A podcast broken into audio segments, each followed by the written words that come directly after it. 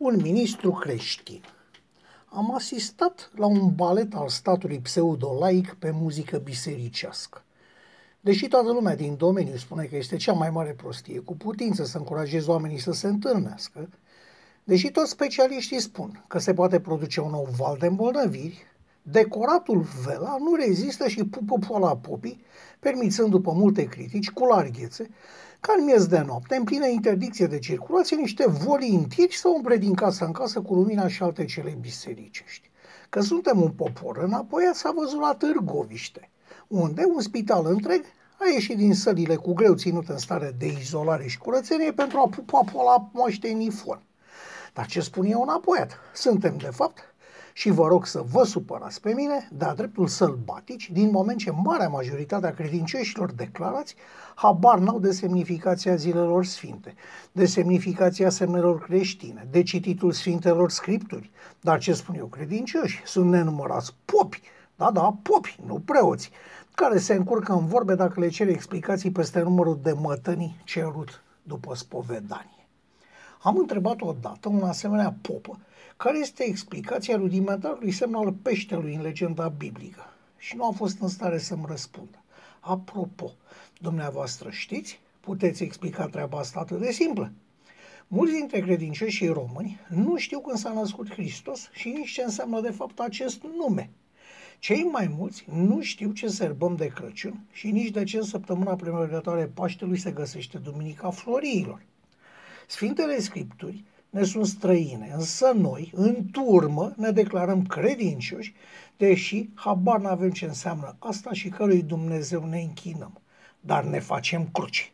Dacă în loc de teste la știință, matematică și alte cele, răuvoitorii ăștia de occidentali ne-ar testa la cruci viteză, sau la șters moaștele cu bulendre, ori la aprins lumânări cu snopul, i-am bate de departe, i-am lăsat în urmă de nici nu s-ar mai vedea. Da, noi suntem credincioși. Nu știm în ce credem, dar ni se pare că așa trebuie și că așa se face. Deci suntem credincioși. Atât de credincioși suntem în sălbăticia noastră, încât nu pricepem că legal starea de urgență dată de președinte nu se supune amendamentelor ca o lege sau ordonanță. Așa că din nou credem fără să gândim că PSD-ul și ai lui au dreptul de a supune starea de urgență unor amendamente.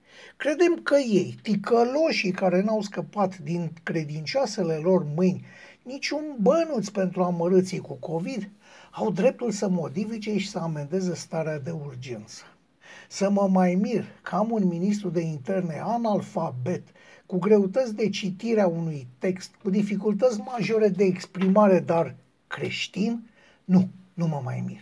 Mă mir însă că numitul Vera mai este pe funcție, că nu și-a dat demisia și în caz contrar că nu a fost demis pentru monumentala prostie făcută.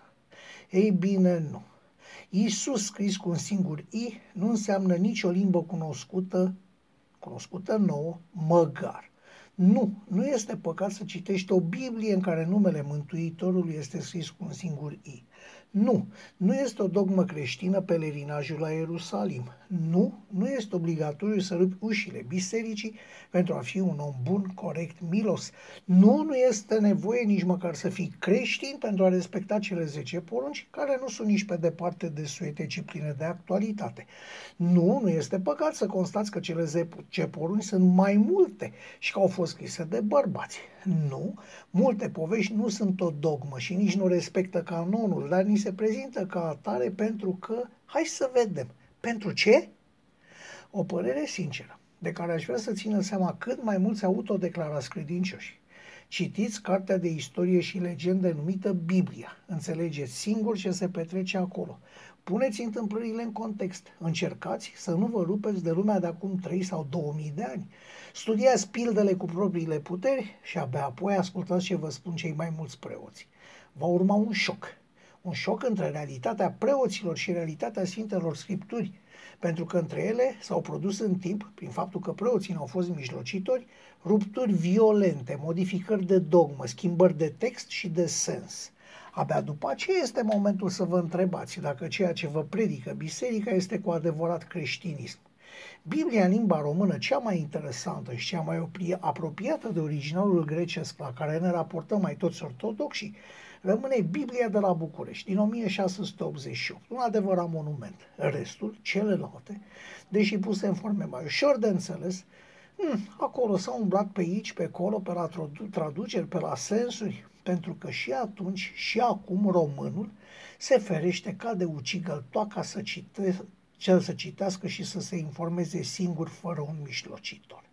Gata, acum vă puteți supăra pe mine, mă puteți înjura, puteți face și spune orice, dar nu uitați, citiți Biblia singuri, nu-i mai lăsați pe alții să vă explice ceea din tâi Biblos. Apoi discutăm.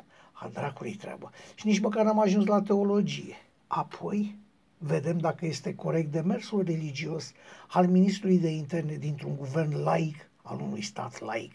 Așa crede un om care privește strada.